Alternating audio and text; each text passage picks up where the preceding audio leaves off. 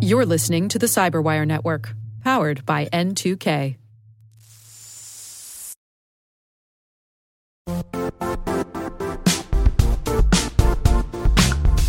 Don't struggle to align your organization's cybersecurity with business risk. Get the only solution that goes beyond reacting to threats with vulnerability and risk monitoring.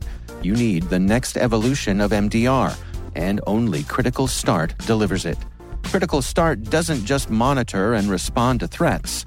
They put you in control by detecting suspicious activities, quickly responding to contain threats, and identifying your most critical assets and protecting them against vulnerabilities and exposures. With continuous visibility, expert guidance, and measurable risk reduction, Critical Start has redefined what it means to manage cyber risk. Demonstrate provable security maturity to your leadership while positioning your program to achieve the greatest risk reduction per dollar spent. Stop fearing risk and start managing it with Critical Start. Visit criticalstart.com and request a demo today. That's criticalstart.com.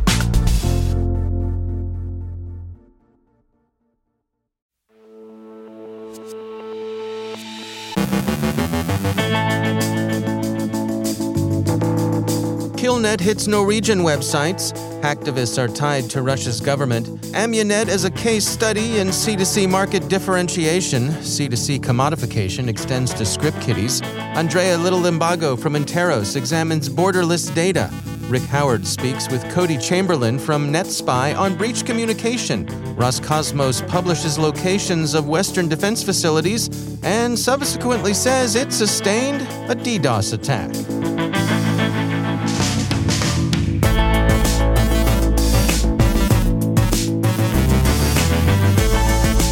From the Cyberwire studios at Data Tribe, I'm Dave Bittner with your Cyberwire summary for Thursday, June 30th, 2022.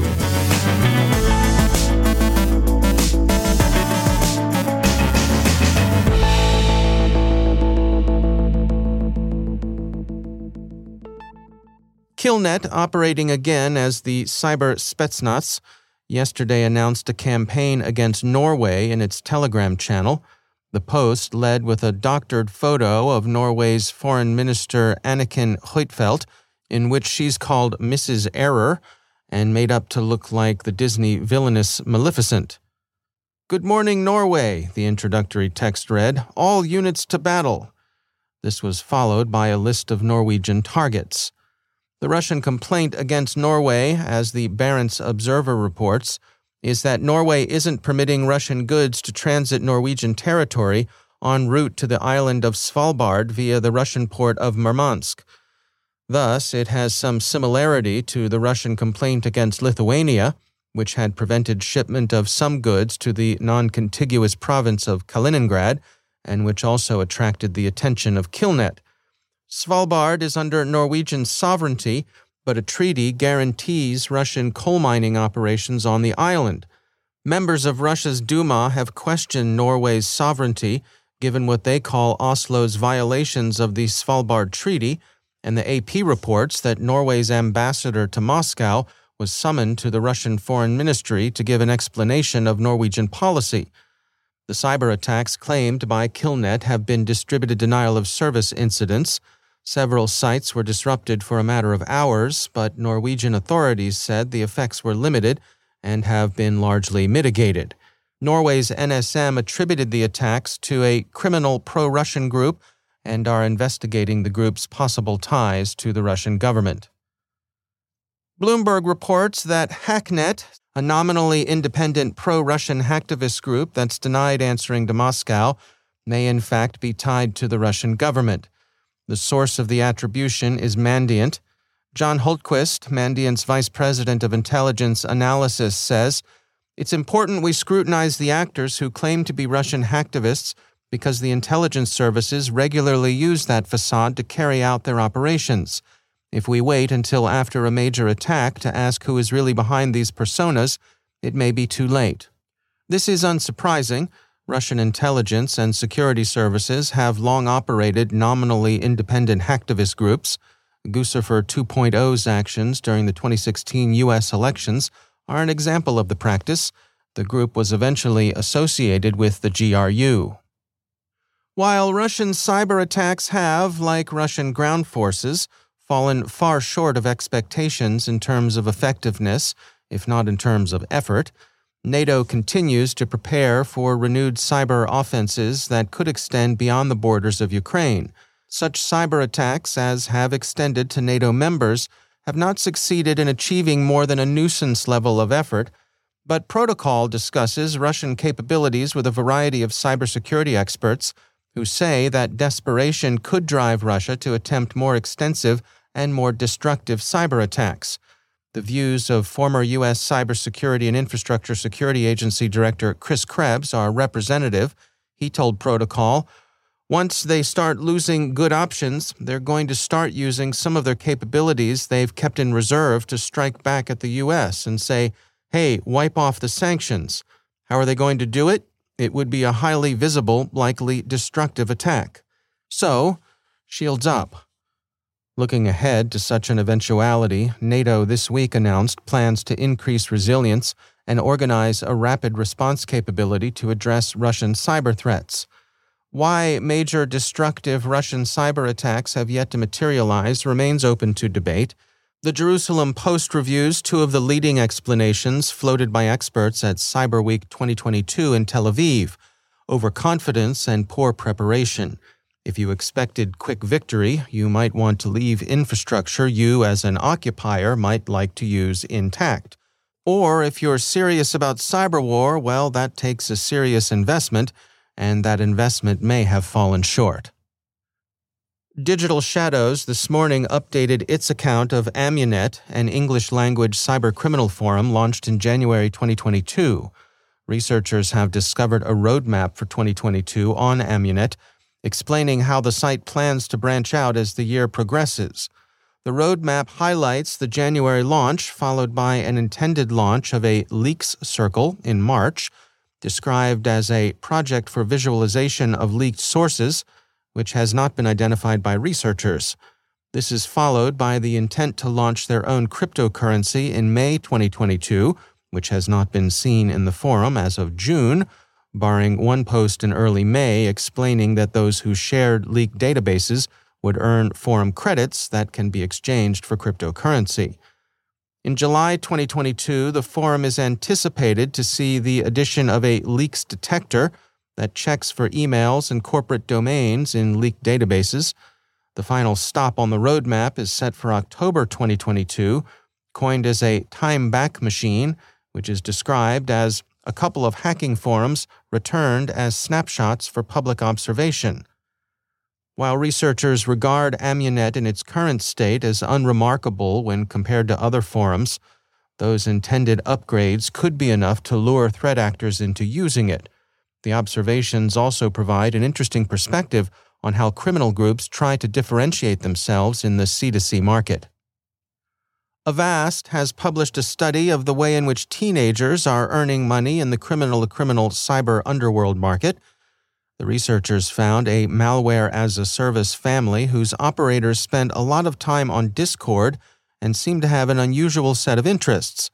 The criminal vendors offered some of the usual wares like info stealers, cryptojackers, ransomware, password scrapers, and so on, but their hearts appeared to be elsewhere, their offerings instead emphasized features like stealing gaming accounts, deleting Fortnite or Minecraft folders, or repeatedly opening a web browser with Pornhub.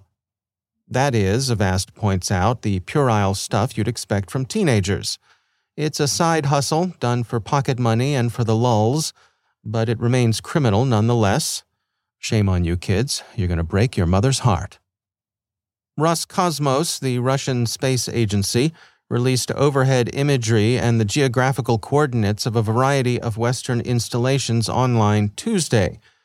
Dmitry Rogozin, head of Roscosmos, explained The entire conglomerate of private and state orbital groupings is now working exclusively for our enemy.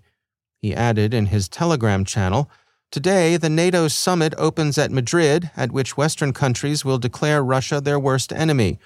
Roscosmos publishes satellite photographs of the summit venue and the very decision centers that support Ukrainian nationalists. At the same time, we are giving the coordinates of the objects, just in case. The photos and geolocations include the venue in Madrid where the NATO summit met, the Pentagon, the White House, various British government buildings in central London, the German Chancellery, the Reichstag, NATO headquarters, other government buildings in Paris.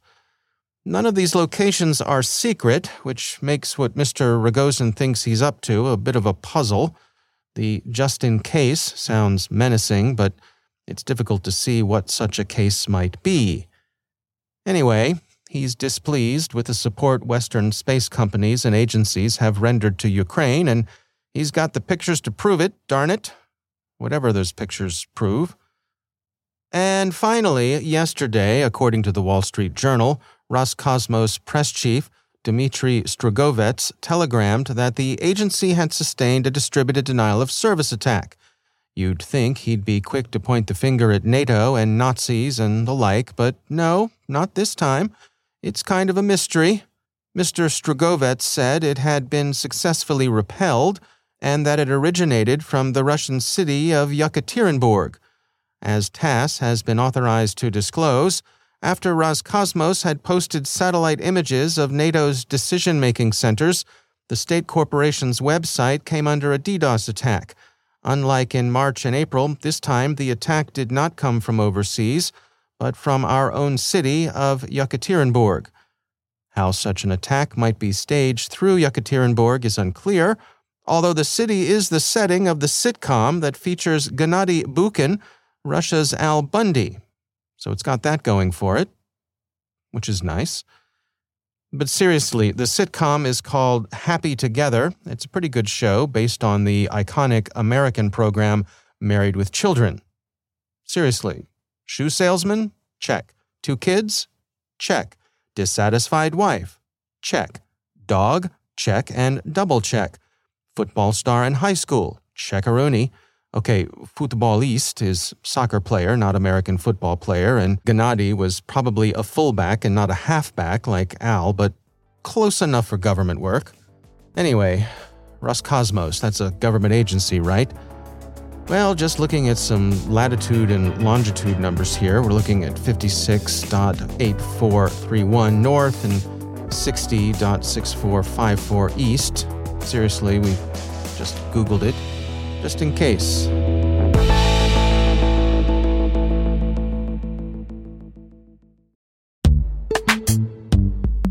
Every day, your IAM tech debt grows. Your multi generational services struggle to work together. Building an identity fabric can fix this. It makes all your identity tooling stronger and allows you to connect any app to any service you want to use with zero coding, zero maintenance, and zero app downtime.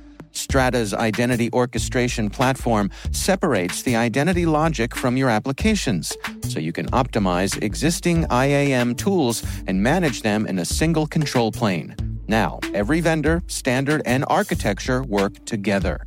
In short, building your identity fabric means you can secure your non standard apps keep your complex access policies, retire outdated IDPs, and modernize in record time. So build your fabric with Strata Identity and get rid of tech debt for good. Visit strata.io slash cyberwire, share your identity priorities, and receive a pair of AirPods Pro. Offer valid for organizations over 5,000 employees. Connect today at strata.io slash cyberwire.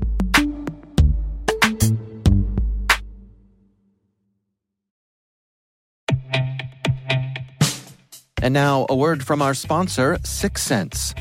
Syxsense provides award winning cloud based automated endpoint and vulnerability management solutions to streamline IT and security operations. With its advanced platform, businesses gain complete visibility and control over their infrastructure, reducing IT and security risks and optimizing operational efficiency. With Syxsense, you'll get real time alerts, risk based vulnerability prioritization and remediations, and an intuitive automation and orchestration engine so you can focus on your core business goals. Confident in the knowledge that your enterprise is secure, compliant, and running smoothly.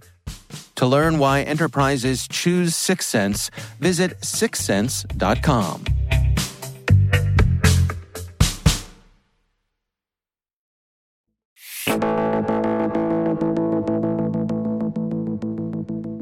When a breach occurs and you find yourself in the heat of the moment with all of the emotions that come with that, communications are key.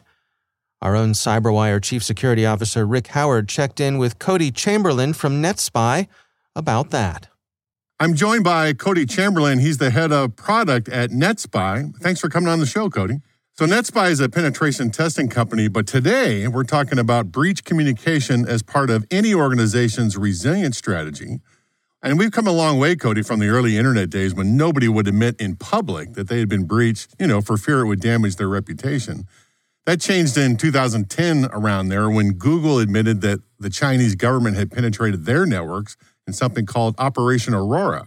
And that single event, coupled with a bunch of breach notification laws in almost all the states, changed the landscape. And today it seems there is some organization every day announcing they've been breached somehow but it doesn't mean that they're good at it, right? So there are plenty of examples of organizations that seem to have a handle on breach notification and others who appear to be making it up as they go. So let's start there, Cody. What is breach communication and why should organizations put resources behind it? When you look at breach responses or breach communications, there's really the, the two pillars. There's the things you have to do and the things that you know you should do from a client or a customer perspective respective of what industry you're in, what compliance requirements you have. There are certain things you're just going to need to provide at certain times. On the other side, you have your customers and you want to provide a very high level of customer service and retain your customers. And doing so and communicating with them with empathy and transparency is really key. And those are the two things that I really see as the most important kind of pillars of communication. So, in order to be good at this stuff, it goes without saying that you have to prepare for it, that responding to a breach should be part of the company's overall crisis management plan.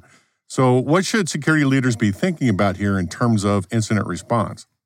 At the end of the day, plan the work, work the plan, right? Um, and that's yeah. really key because practice makes perfect. And taking the time to develop the, the IR policies, not just in your CSIRT organization, but with your public relations team, your communications team. We're not always known in security as being great communicators, especially on a uh, customer perspective. When you do tabletops, when you do policy development, there's no emotion involved, right? It's a Tuesday afternoon. We're being proactive. But in the moment, when you are leading this incident response or you're the CISO or whatever, and you realize this is a real breach, a real incident, emotion's going to take over. We're human. I think a lot of us have been in the room when we've seen somebody jump to the best case scenario or they jump to, oh, it's okay because the firewall is there and we're segmented, only to realize later that the segmentation rules are a little more porous than maybe we thought through testing.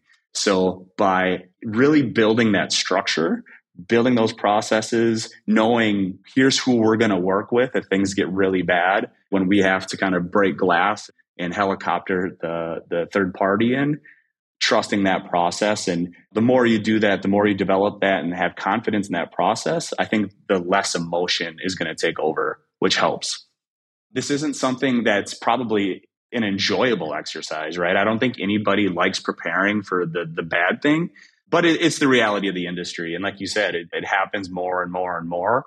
To make sure we are fully prepped, we just do. We have to practice. We have to focus and do that in a way that we can be resilient against what are some extremely motivated attackers. It seems.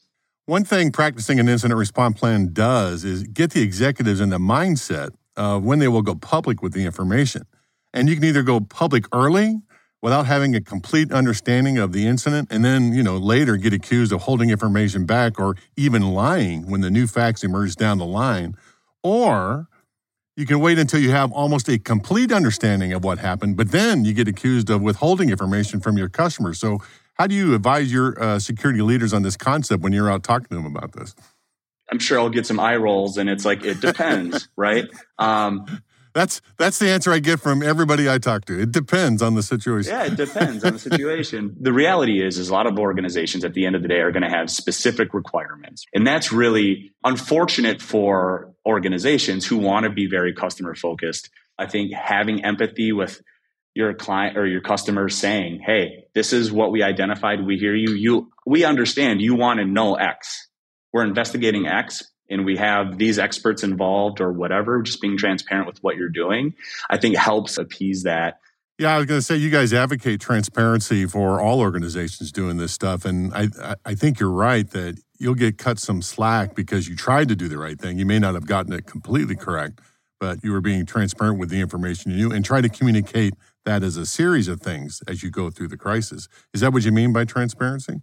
That's exactly it. You know, and again, you're going to be constrained, right? There's certain things that you're not going to be able to share, but acknowledging that as well, right? Like these are the things we just can't share. It could be a legal issue, it could be a law enforcement issue. But again, acknowledging that, showing like that empathy of like, I understand what you're going to want to know. All good stuff, Cody, but we're going to have to leave it there. That's uh, Cody Chamberlain. He's the head of product at NetSPI. Thanks for coming on the show.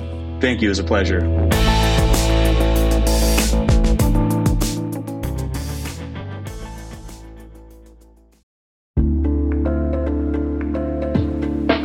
Are lengthy security reviews pulling attention away from your security program? With the largest network of trust centers, Vanta can help you streamline security reviews to win customer trust, save time, and close deals fast. Proactively demonstrate security by showcasing key resources like your SOC 2 or ISO 27001 and provide real time evidence for passing controls. And when a security questionnaire is required, Vanta takes the first pass for you. Visit vanta.com slash cyber to take a self-serve tour. That's vanta.com slash cyber.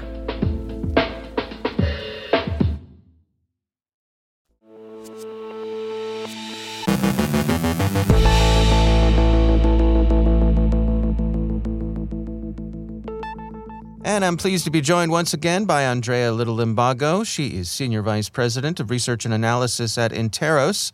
Andrea, always great to welcome you back. Um, there is this notion of borderless data. This idea, I, I, suppose some would say, you know, there's that whole data wants to be free and the internet connects the world. But we're seeing some evolution there, yes? Yeah, you know, I think for the longest time, and this was especially you know some of the foundational aspirations of the internet what were for you know a global free and open, open internet that that that's mm-hmm. the aspiration and i think that still remains the aspiration in, in many segments of, uh, of, the, of the tech sectors. But the reality is that you know, governments actually do have a say and that borders actually matter a lot. And it's almost this interesting juxtaposition right now where borders have never mattered so little and yet so much at the same time. And, and what I mean by that is so we see you know, Russia's invasion of Ukraine, there's a lot of territorial disputes coming in. And so territory really is coming back into something that's extraordinarily important and, dri- and a driving factor among geopolitics. You think about you know, China, Taiwan as well. You know, we can think we can. You know, there are many, many examples along these lines where where borders increasingly matter. But then at the same time, you know, with the internet, you know, borders didn't matter at all. You, you could see attack a country from you know overseas. You don't need to actually be present there. And so there's that hmm. interesting juxtaposition going on where borders don't matter and they matter a ton. And then you overlay that now with a lot of these data localization and data sovereignty laws that are starting that are really been emerging over the last decade across the globe. And those are really reshaping just what the experience is with data um, and changes from one where I'm sitting to where someone in the EU is sitting to where someone in uh, you know, Nigeria is sitting to Brazil. We all have different, you know, if we all went on to a different social media or to the same social media site, we'd have a different experience on it. Hmm. And what comes along with that is both, you know, aspects of, of censorship and also aspects of uh, requirements for data to be stored and actually to be stored locally as opposed to being able to flow f- freely across borders. And that's where some of the big changes are, are really coming. In that, you know, there, it's, there are gradients of it. Some, you know, in some countries there's cross-border data flow controls, you know, almost for at large. And for others, it's for you know, a small sliver, such as for healthcare information or something that you know more, you know, the, the most personal of information and data. So there's great variation popping up in that, but it, it's really impacting just how data can flow, and it's really impacting organizations data strategies for you know for, for multinational corporations. Is there a bit of cat and mouse here? I mean, I think about um, the increasing ease with which people can access, uh, you know, satellite internet around the world, and and could that uh, be an end around to some of the nations that are trying to restrict access for their citizens? Yeah, no. So I think that that's a good way to put it. Because I think there will always be citizens trying to work around it, and we've seen that over time, right? So even in the most restricted areas citizens are finding a means to work around and, and access data. And, and, I think that will always be perhaps in one segment of society, but that, that isn't necessarily what you know, global corporations can pursue when they, mm. you know, if they're, if they're thinking about their their global footprint, what their what their strategy is going to be for, uh, you know, for data minimization, what they're where they should be storing things. And so I, I, do think for that segment of the, of society that wants to find that workaround, they'll continue to try and do that. But for you know, corporations that have to stay within the legal frameworks of the you know of, of the sovereign area that they're in, you know, they, right. they can't necessarily do that. You and I have talked in the past about this idea of a splinter net. You know that we could end up with regional versions of the internet. Is to what degree is that playing out? Yeah, I mean, I think we're seeing that increasingly happen. I mean, even you know, in the U.S. right now, there's an executive order or executive order that's being uh, passed around. You know, it has not been actually passed, but it's been you know, draft versions circulating that would try and limit various kinds of U.S. citizen data from falling in the hands of, of potential adversaries. And mm. depending on what that, you know, that's that's something to keep an eye on. Um, where the U.S. has you know, strong been a, a, big proponent of cross-border data flows and so forth. Even the U.S. you know starting to rethink some of those strategies, and and it's not just, and, and that's in large response to what's going on across the globe and what's going on in the EU. Uh, you know, a lot of the companies in the U.S. already have to be GDPR PR compliant because they need to actually you know, have economic activity in Europe, and then they see what's going on as far as just the what happens with unchecked data flows is, is becoming a larger national security and economic security issue. Mm. And, and so the response, so as, so as we continue to see various kinds of you know, data breaches, data theft, you know, destruction through wiper malware, you know, governments are, are stepping in and, and one path they're pursuing is you know more so is, is data localized data storage. You know, in the past, right. you know, because it is that the pendulum kind of swings, right? So, you know, initially it was storing everything on premise. Then with cloud computing, you could you know store you know, wherever you want across the globe, not even know where um, not even know exactly where it might be.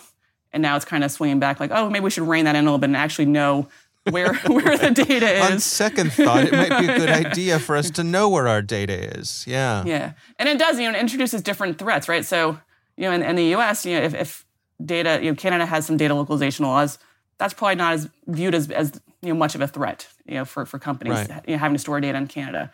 If it turns out it, it has to be somewhere um, that may not be as friendly to the United States or it may not be in a place that protects you know, human rights uh, as well, you know, that becomes a much big, bigger issue. And so yeah. even, even the implementation of these laws has different meaning, even if they're the same kind of laws, depending on where they are.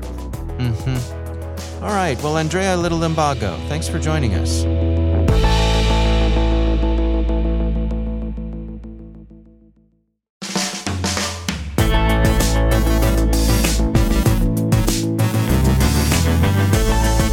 And that's the Cyberwire. For links to all of today's stories, check out our daily briefing at thecyberwire.com.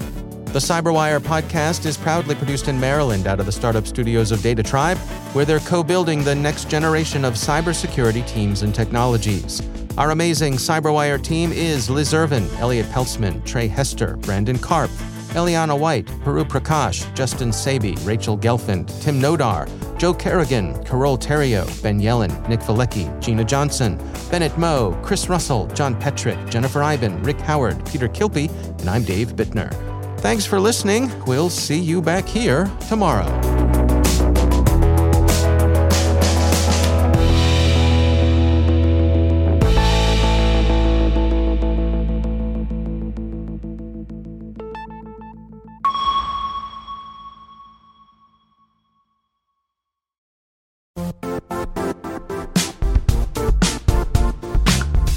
And now, a word from our sponsor, Zscaler, the leader in cloud security.